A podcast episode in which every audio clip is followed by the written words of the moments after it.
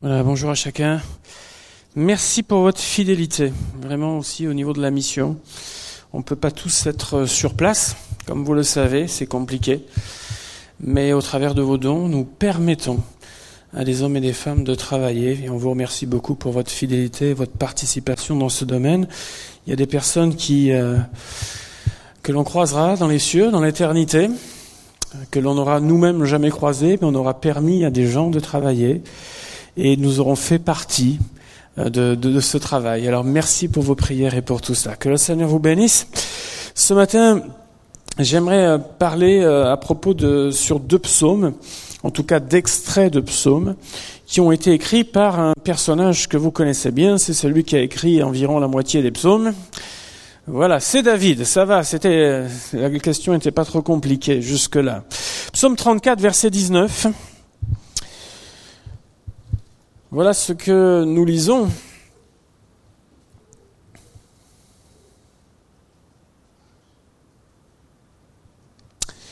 L'Éternel est près de ceux qui ont le cœur brisé, et il sauve ceux qui ont l'esprit dans l'abattement.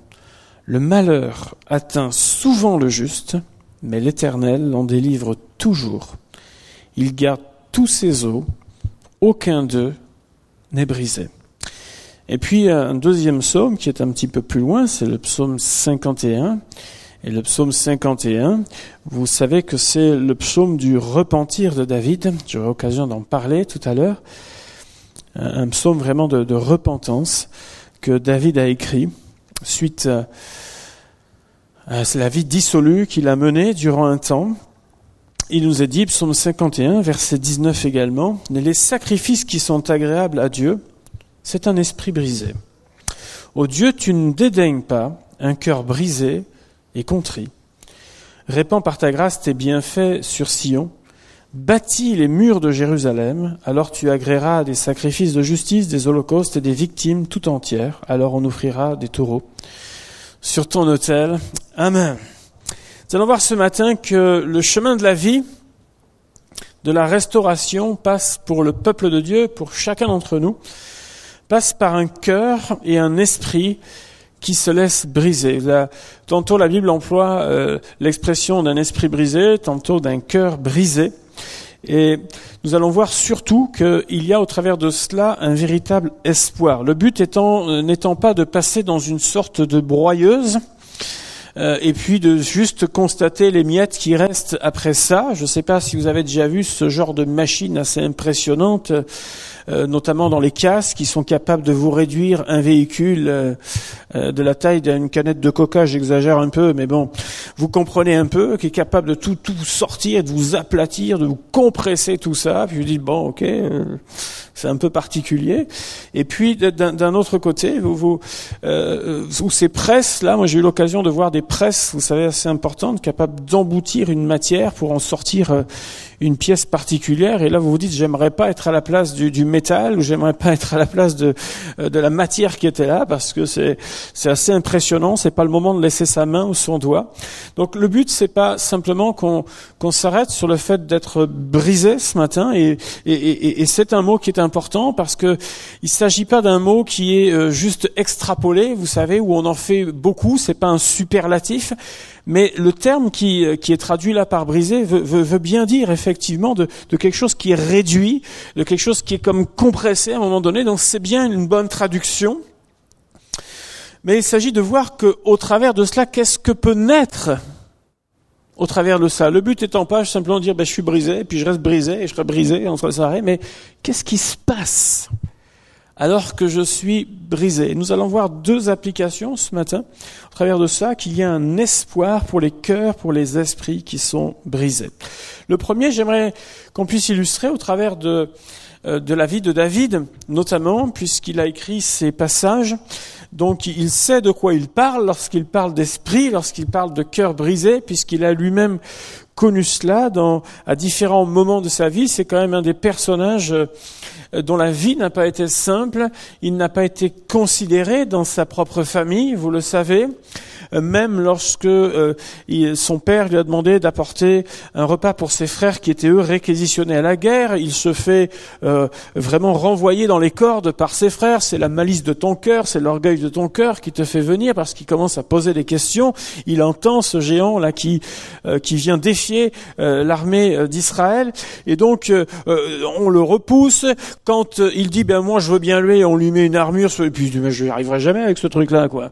Et, et, et tout toute sa vie, vous savez, ça a été un combat permanent, un combat pour la paix, un combat pour que la restauration du royaume d'Israël, c'était tout un combat. Il a eu des combats dans sa propre famille. Quand on pense que un de ses fils a notamment voulu renverser le, le trône, notamment Absalom, qu'il a pleuré, qu'il a... son cœur a été déchiré dans sa vie à maintes et maintes reprises. Et quand il parle des cœurs brisés, moi je pense que c'est un personnage qui sait ce dont il parle. Il a connu plusieurs fois cela. Mais le psaume cinquante et un a été écrit dans des circonstances particulières, puisque un jour, alors que David commençait à prendre un petit peu d'âge, il laisse, alors que d'habitude il sortait toujours avec l'armée pour combattre, il est resté cette fois-ci, puis s'est promené sur une terrasse, et puis ses yeux ont commencé à loucher ou à faire une sorte de flash sur une femme qui s'appelle Bathsheba. Et donc il l'a fait venir auprès d'elle, il a des relations sexuelles avec elle, et ce qui était possible d'arriver arriva, c'est qu'elle se retrouve enceinte. Et là, il se dit, oh là là là là, bon, là on est dans le beau drap, là. Son mari est à la guerre, donc forcément, euh, ça va pas être possible, là, sa femme est enceinte, donc il commence à réfléchir, là. Et puis il se dit, bon, ben, on va le faire rentrer, comme ça, en rentrant, il va passer du temps avec son épouse, et cetera, et donc, on va pouvoir camoufler l'affaire. Ouais, mais... c'est pas ce qui se passe. Son mari rentre et il se dit, mais attendez, tout le monde est à la guerre, là. Il y en a qui risquent leur vie, puis moi, je viens prendre du bon temps ici. Non, non, je refuse. Et là, David, ouh ! Bon. Alors, on va changer le fusil d'épaule. On va donc l'envoyer au front, en première ligne. Et puis, au moment où le combat sera fort, vous donnerez cet ordre que tous les gens autour se retirent. Et là, en principe, si tout va bien, il va tomber. Il va mourir sous les coups de l'ennemi. Et c'est ce qu'il fait. Et, et c'est également ce qui se passe. Donc son plan fonctionne. Donc lui, il a réussi à camoufler sa vie. Il est toujours roi et il vit par la suite comme si de rien n'était.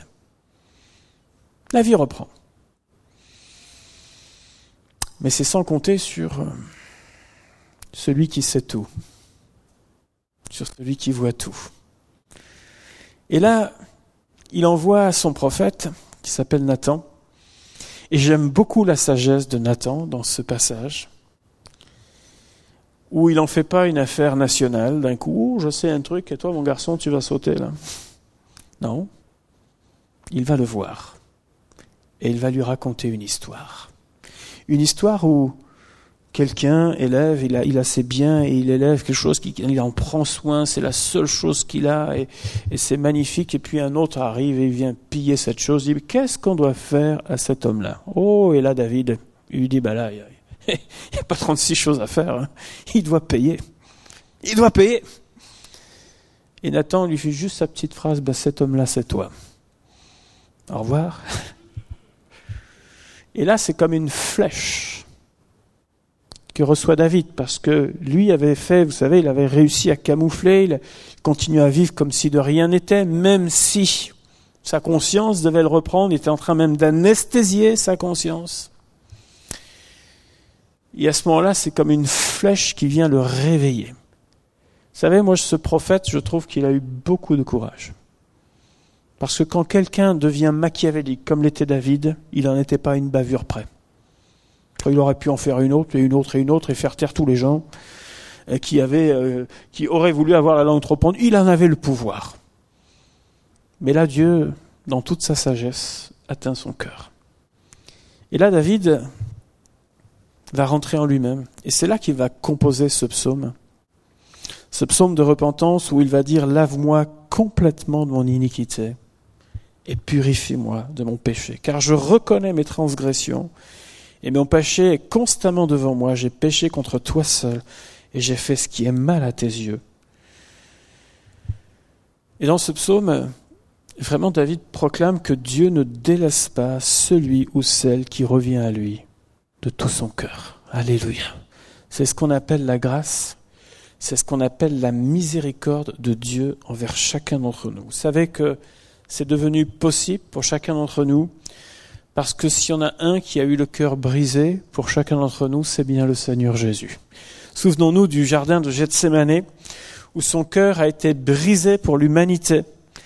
Il a été brisé pour chacun d'entre nous, juste avant cette victoire la plus, la victoire la plus retentissante de l'histoire, c'est ce qu'on appelle la victoire de la croix, où la Bible nous dit, Ésaïe cinquante-trois, qu'il a été blessé pour nos péchés, brisé pour nos iniquités. Le châtiment qui nous donne la paix est tombé sur lui, et c'est par ses meurtrissures que nous sommes guéris. L'œuvre de Jésus, vous savez, il s'en passe des choses là, Gethsémané. Le cœur de Jésus, tout en lui, dit non humainement parlant, mais il accepte pour chacun d'entre nous. Si cette coupe pouvait s'éloigner de moi, toutefois non pas ce que je veux, mais ce que tu veux, Seigneur. Et ça a été le but vraiment du ministère de Jésus lorsqu'il est venu sur la terre, ces paroles d'Ésaïe qu'il a pu lire au début de son ministère.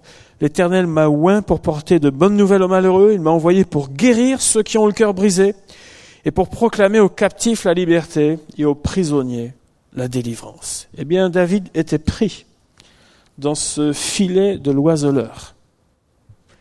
Et David a su revenir à lui-même, revenir devant Dieu, plaider sa cause devant Dieu.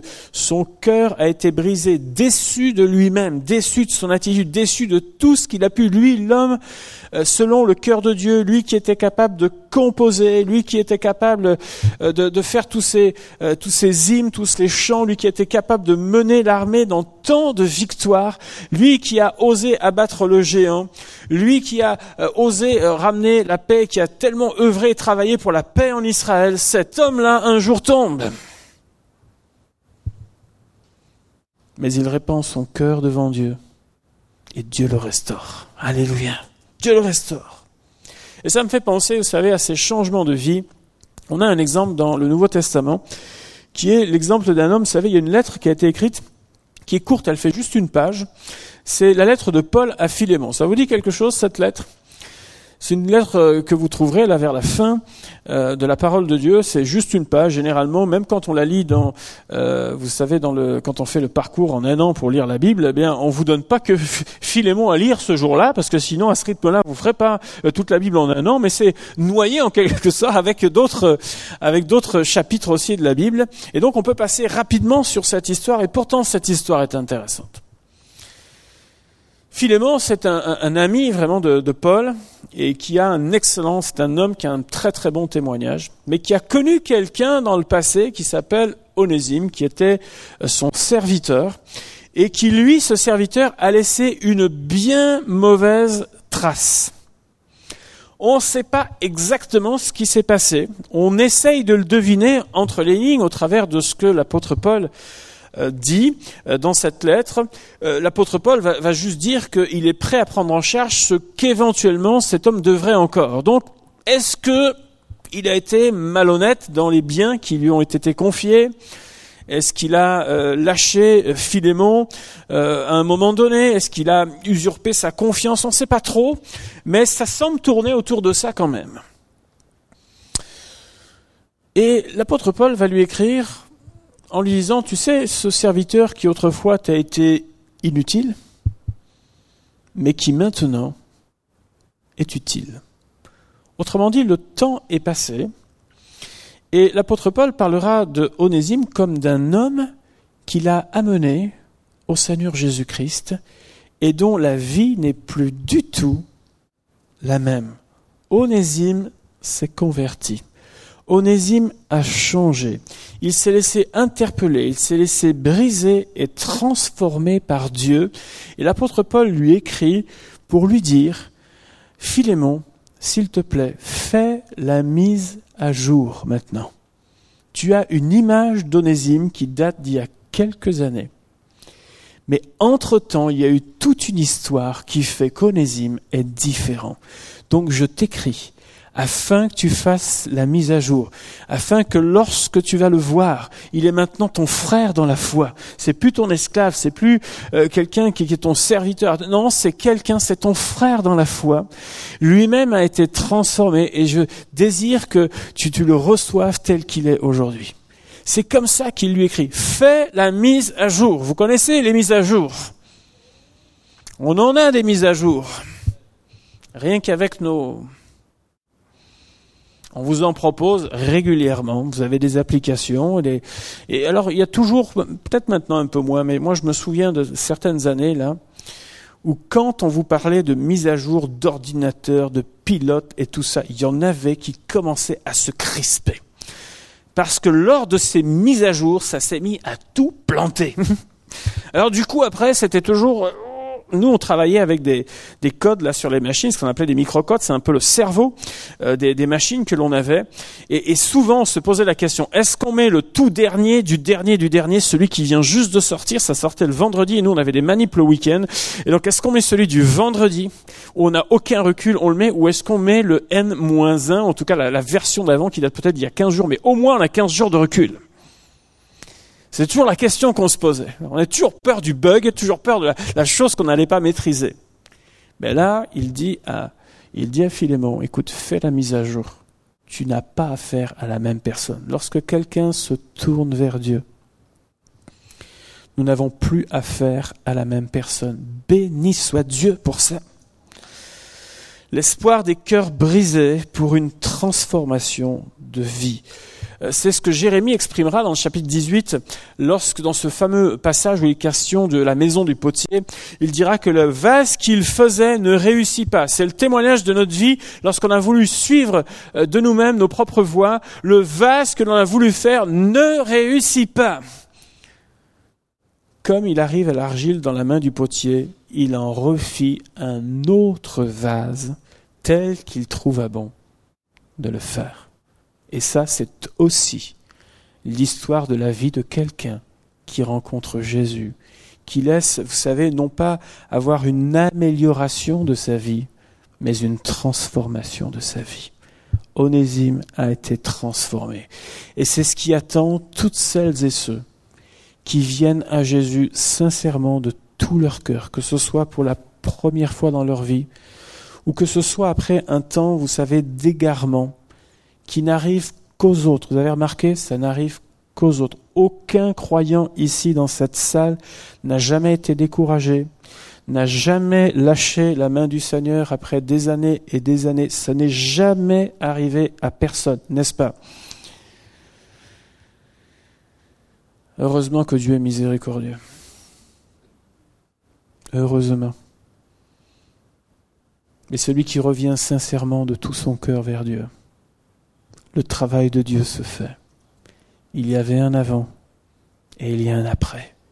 Onésime a été transformé. Aujourd'hui, on peut lui faire confiance. Et je crois que c'est bien aussi pour nous parce que vous savez, avec les années, on finit par se connaître les uns les autres. C'est vrai ou pas?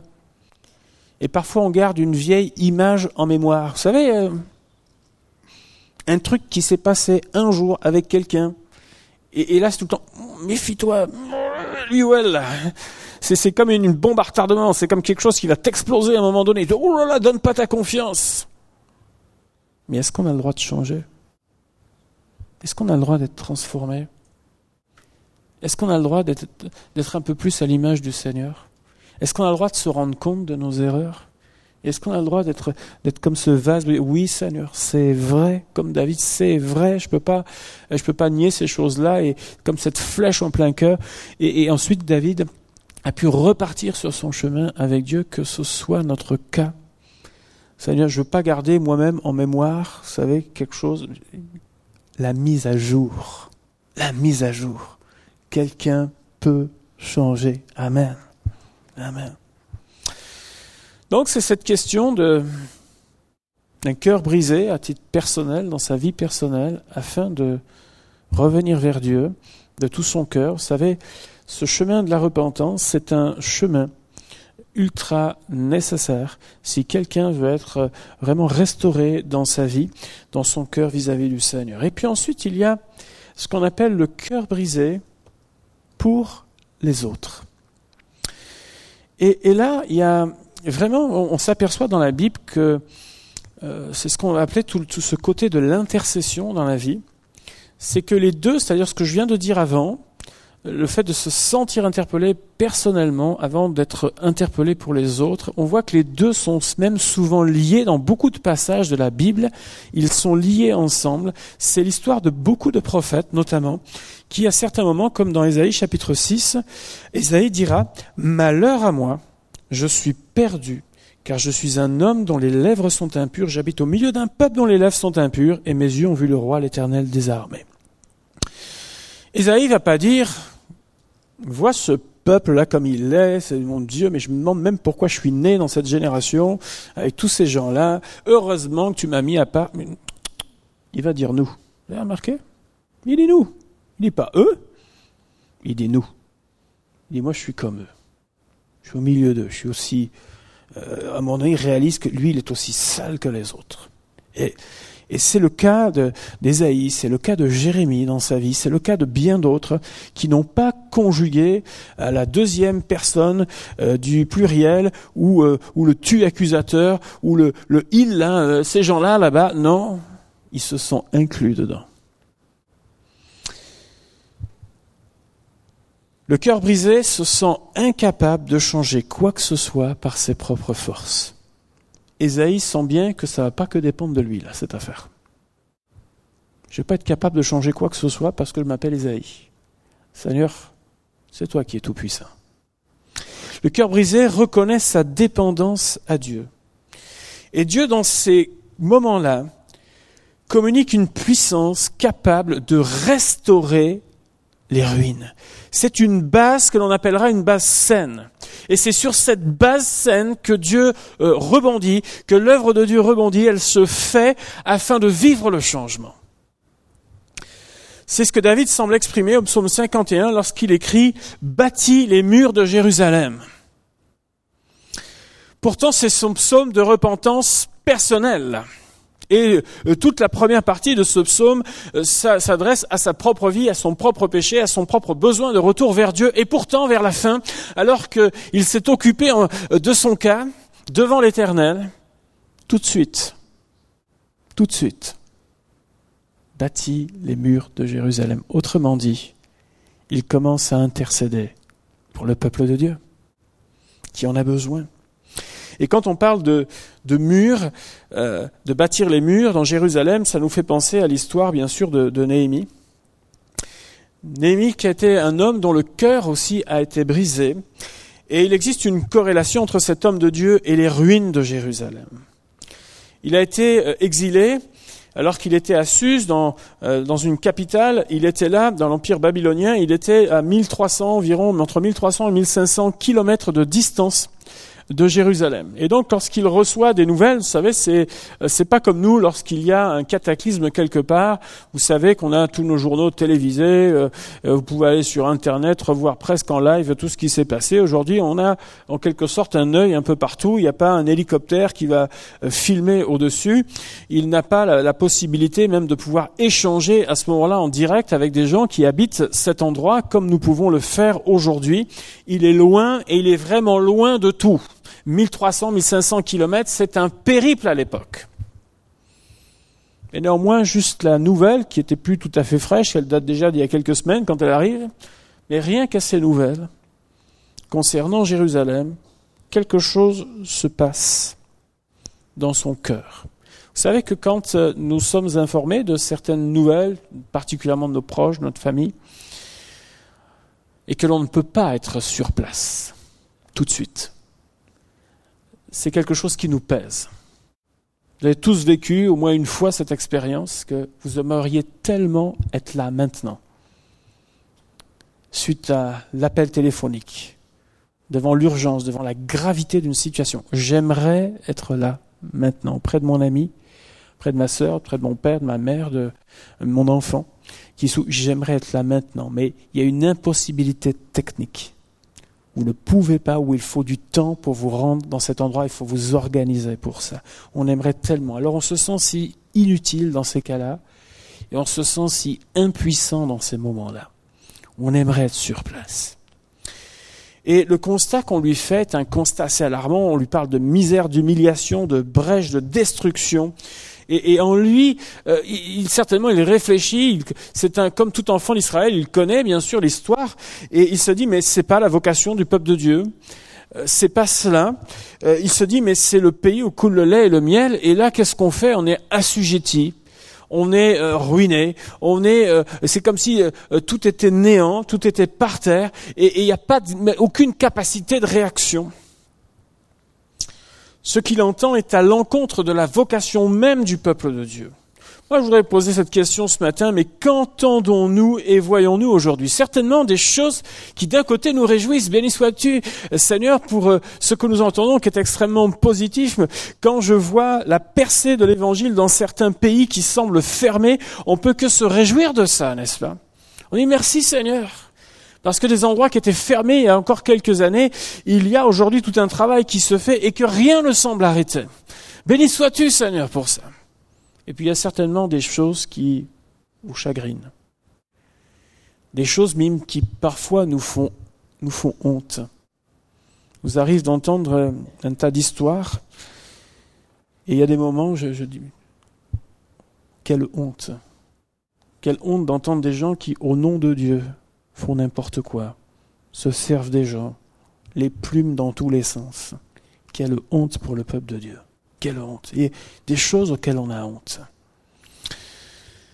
La conséquence, c'est que son cœur va être déchiré à tout cela. Et vous savez que quand un cœur souffre, il va réagir forcément. Nous avons tous souffert à différentes échelles dans nos vies. Et vous savez comme moi que ça réagit d'une façon ou d'une autre. Certains vont avoir besoin de s'isoler, rentrent dans, euh, vraiment dans un mutisme profond. Il faut plus leur, rien leur dire, faut, il faut les laisser là. À un moment donné, d'autres vont être dans la colère, d'autres vont faire comme si c'était rien passé. Vous savez, il n'y a rien, tout va bien. Il dit, ah bon? C'est bizarre, c'est, c'est pas ce que la situation semble dire. On peut pas dire que tout va bien. Mais si, tout va bien. Je dis, bon, d'accord, ok, si vous le dites. Si vous le dites.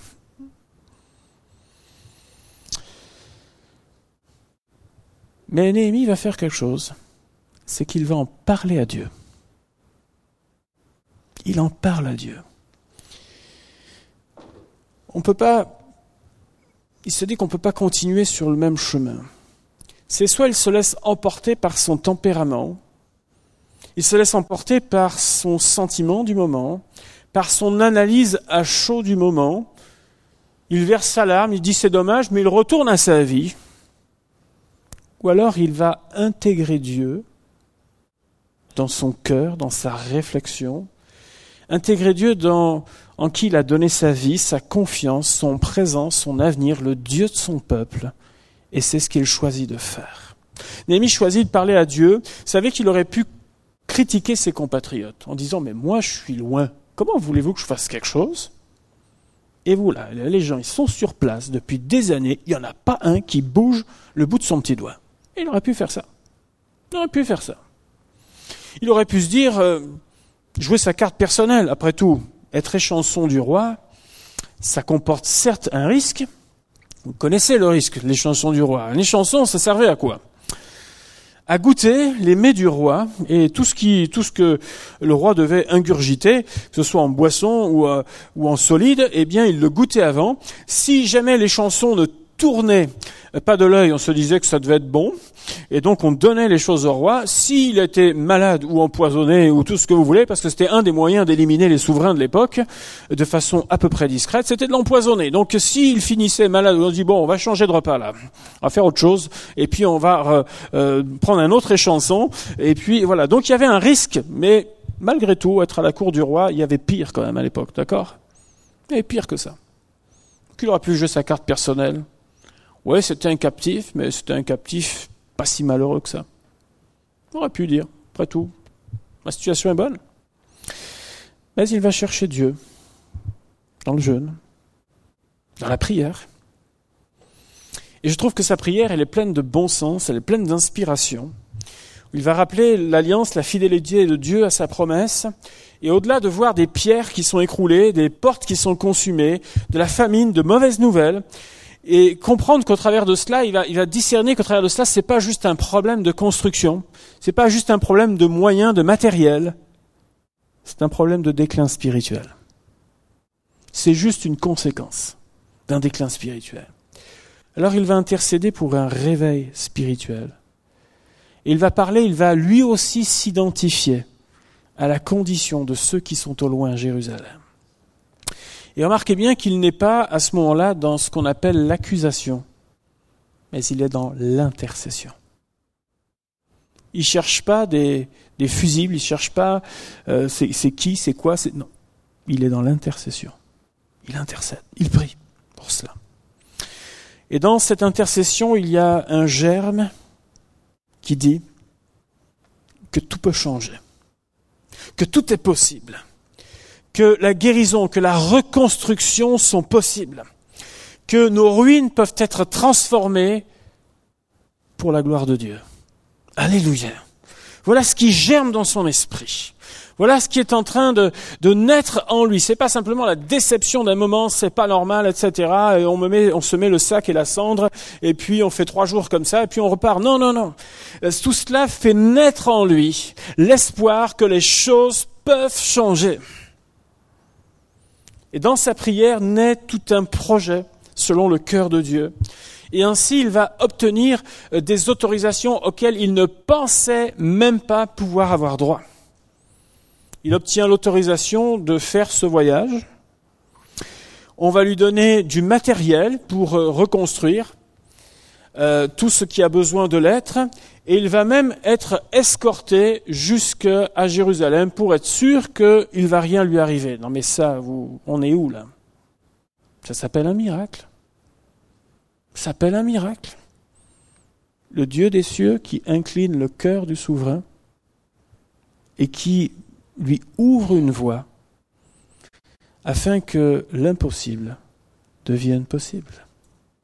Alléluia. Le cœur de Dieu, parce que Dieu a vu une personne, une seule. C'était pas tout le peuple assemblé comme un seul homme, comme nous le retrouvons parfois. Une personne qui a pris à cœur la condition du peuple de Dieu et qui a commencé à intercéder, à prier. Mon Dieu, il y a forcément une solution. Il y a forcément quelque chose qui peut arriver. Interviens, agis, mon Dieu. Et Dieu voit le cœur de cet homme et répond à cette prière. Le cœur brisé, du cœur brisé naît la solution de Dieu. Lorsque Néhémie va arriver, il va lui-même inspecter tous ces endroits. Avec beaucoup d'honnêteté, il va lui aussi constater des sources bouchées, des chemins fermés, des pans de murs écroulés, des amas un peu partout. Il voit que ce qu'on lui a raconté, c'est pas une histoire, vous savez, comme beaucoup d'histoires où à chaque fois qu'on la raconte, on rajoute quelque chose. Mais là, non, ça semble être une réalité pour lui. Et en même temps que Néhémie constate physiquement, c'est qu'effectivement, il faut faire. C'est-à-dire qu'il prend mesure de l'ampleur des dégâts, naît un grand espoir dans son cœur, qu'il va commencer à partager. C'est un travail de reconstruction qui se fait, et on pourrait dire, lorsque vous lisez ce livre, qu'il se fait malgré tout.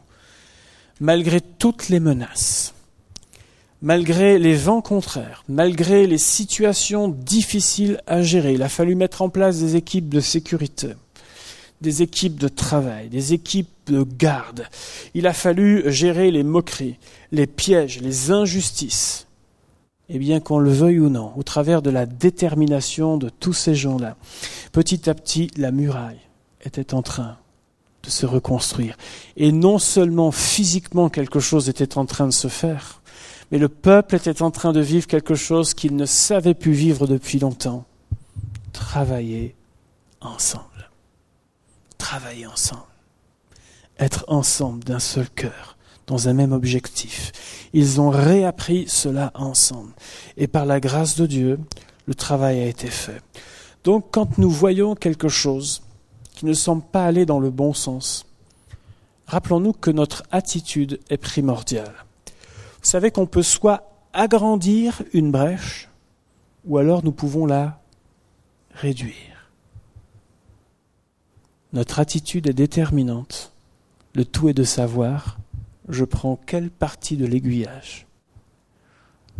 L'accusateur ou l'intercesseur ? Quel côté je vais prendre ? Que Dieu fasse de nous des intercesseurs. Que Dieu fasse de nous des gens qui sont capables de dire, sans se voiler le visage, « Oui, c'est vrai, il y a ça. » Mais Seigneur, tout est possible. Tout est possible. Le changement est possible. Le changement dans ma propre vie est possible. Le changement dans ma famille est possible. Le changement de ce que je peux observer et qui me fait honte parfois, euh, que euh, je trouve que, euh, voilà, de, de sorte de, de déclin parfois dans, dans tel ou tel ou tel domaine que je peux voir. Seigneur, c'est possible. Ça, c'est le cœur qui intercède. C'est le cœur qui dit, ce n'est pas le point final. C'est le point, c'est la donnée d'entrée, mais qui est capable d'être transformée en une autre donnée en sortie, parce qu'elle passe au travers de, de, du travail de Dieu, de la main de Dieu, de la puissance de Dieu, qui est capable de tout faire lorsque nous travaillons et nous œuvrons avec lui. Alléluia. Avez-vous dans vos vies personnelles déjà inspecté des ruines ? Je ne parle pas physiquement, est-ce que vous êtes allé sur un site archéologique ? Je parle de choses qui, qui brisent vos cœurs. Inspectez des ruines. Comme David, peut-être avez-vous, vous êtes-vous vous-même éloigné de Dieu, que le nom de l'Éternel même est comme sali au travers de, de votre vie. Y a-t-il une brèche dans votre propre existence aujourd'hui, quelque chose qui a besoin d'être réparé, d'être restauré ? Le chemin de David peut être votre chemin également. Et peut-être aussi que si vous avez constaté des brèches, des déclins, c'est une occasion de pouvoir dire « Seigneur, il y a quelque chose à faire ». Dans cette histoire, on s'aperçoit que le cœur d'un seul homme bien disposé a été suffisant pour que Dieu agisse. Et moi je prie Dieu qu'il trouve au milieu de nous des cœurs disposés pour un changement. Des cœurs disposés pour les vôtres, pour votre famille, de situations qui vous font souffrir, personnelles, familiales, autour de vous. Des cœurs disposés pour notre agglomération. Des cœurs disposés pour euh, notre assemblée, afin que Dieu fasse une œuvre en profondeur. Un seul cœur suffit, et vous pouvez être ce cœur-là. Et je prie Dieu que Dieu trouve plusieurs cœurs au milieu de nous pour cela. Lorsque Daniel a reçu un jour une grande vision au bord de la rivière, dans la dernière partie du livre de Daniel, il nous est dit que, Daniel chapitre dix, il dira ceci, il l'exprimera de cette manière, « Les forces me manquèrent, mon visage pâlit et fut décomposé, et je n'eus plus aucune force. » Tout semble ébranlé par la grandeur de la, de la révélation de Dieu à ce moment-là. Cependant, la suite du récit va nous dire ceci, euh, trois versets plus loin. Il va dire « Tiens-toi debout, car je suis maintenant envoyé vers toi. » Et moi, je trouve qu'il y a une telle force dans ce passage, où d'un côté, on sent que Daniel est comme terrassé par les, les révélations qu'il a, mais en même temps qu'il est terrassé lui-même, qu'il se sent sans force devant ces choses-là, Dieu lui dit « Tiens-toi debout ». Et ça, c'est vraiment l'espoir du cœur brisé. C'est de dire « Ok, ton cœur est brisé pour telle ou telle situation, pour vos propres vies, par rapport à vous-même, déçu de nous-mêmes et tout ce qu'on veut. » Mais je crois que le but et l'intention de Dieu, c'est de dire « Tu ne resteras pas brisé ». Et tu as cette capacité de te lever dans le nom du Seigneur. la force, elle est en lui. Amen. Et le travail se fait en lui. Vous savez ce qu'il est dit dans Ésaïe chapitre cinquante-huit concernant le jeûne auquel Dieu prend plaisir. Il nous est dit euh, au verset onze, verset douze, « Tu seras comme un jardin arrosé, comme une source dont les eaux ne tarissent pas. Les tiens rebâtiront sur d'anciennes ruines. Tu relèveras des fondements antiques. On t'appellera réparateur des brèches.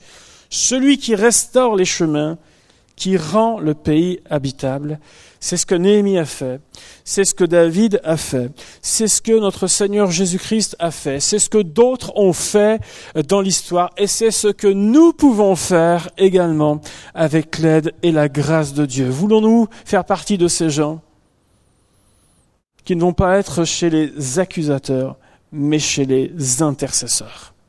Dieu cherche des hommes, des femmes qui se tiendront à la brèche en faveur des autres.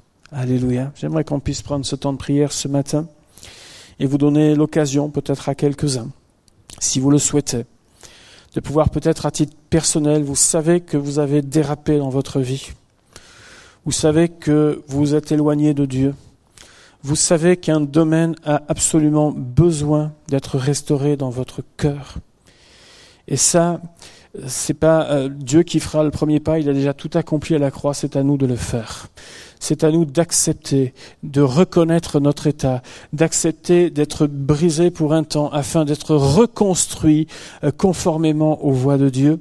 Si c'est votre cas, je vous inviterai dans quelques instants à vous lever, mais également pour d'autres qui peut-être que le Seigneur vous interpelle. Il y a des situations personnelles, des situations de famille, des situations euh, peut-être où Dieu ouvre vos yeux spirituellement sur des besoins, euh, vraiment, et, et, et au lieu de, de dire, ça, ça génère comme une frustration chez vous, de dire « Seigneur, que ma frustration se change en intercession, Seigneur. Je prie que ça se change en intercession, afin que quelque chose se passe par la grâce de Dieu. » Alors si c'est votre cas, qu'à titre personnel, qu'à titre peut-être d'intercesseur, vous souhaitez ce matin simplement répondre à cette parole qui a été juste donnée ce matin. C'est pas devant moi, à titre personnel, j'en ai pas besoin. Je sais que la parole, c'est la parole. Mais je vous prie simplement, c'est peut-être pour vous-même, euh, de dire bien oui, Seigneur, je, oui, c'est moi, je suis concerné ce matin. Si c'est votre cas, je vous inviterai juste à vous lever à votre place, afin que je puisse prier avec vous. Et pour vous. Alléluia.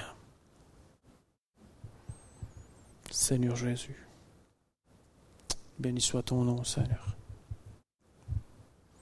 Seigneur, comme ces prophètes ont su écrire, j'ai envie de te dire, nous avons, et nous nous sommes, à bien des égards, bien souvent, éloignés de toi, Seigneur. Et je veux vraiment te prier ce matin, que tu reviennes à la rencontre de celles et ceux qui ont comme des brèches importantes dans leur vie et qui veulent ce matin reconnaître leur éloignement, leur péché, Seigneur, qui se repentent devant toi afin que tu les restaures, Jésus. Je veux te prier, Seigneur, que tu reconstruises ce qui a été brisé, Seigneur. Je veux te prier, Seigneur, que là où le mal a abondé, ta grâce surabonde, qu'ils reçoivent le pardon ce matin, mais qu'ils reçoivent aussi tes instructions afin de vivre en nouveauté de vie, Seigneur, ce matin. Je veux aussi te prier pour tous ceux qui passent par des moments difficiles de vie personnelle, de famille, de situations qu'ils voient, qu'ils constatent de déclin, Seigneur mon Dieu, en tout, en tout point. Et je veux te prier pour eux, afin, Seigneur, que ces choses-là ne, ne viennent pas alimenter une amertume dans leur vie, et que cela vienne alimenter leur prière et leur intercession. Je veux te prier, Seigneur mon Dieu, que tu saisisses ces cœurs, afin de venir vers toi, avec cette foi que le résultat ne sera pas dans leur propre force, mais que le résultat est en toi, pour ceux qui sont capables de plier le genou devant toi, Seigneur mon Dieu. Merci de faire d'eux des intercesseurs, des personnes qui vont prendre à cœur les choses et les situations, et Seigneur qui voit aussi ta main à l'œuvre pour un changement. Que ton nom soit béni et glorifié, Seigneur. Amen.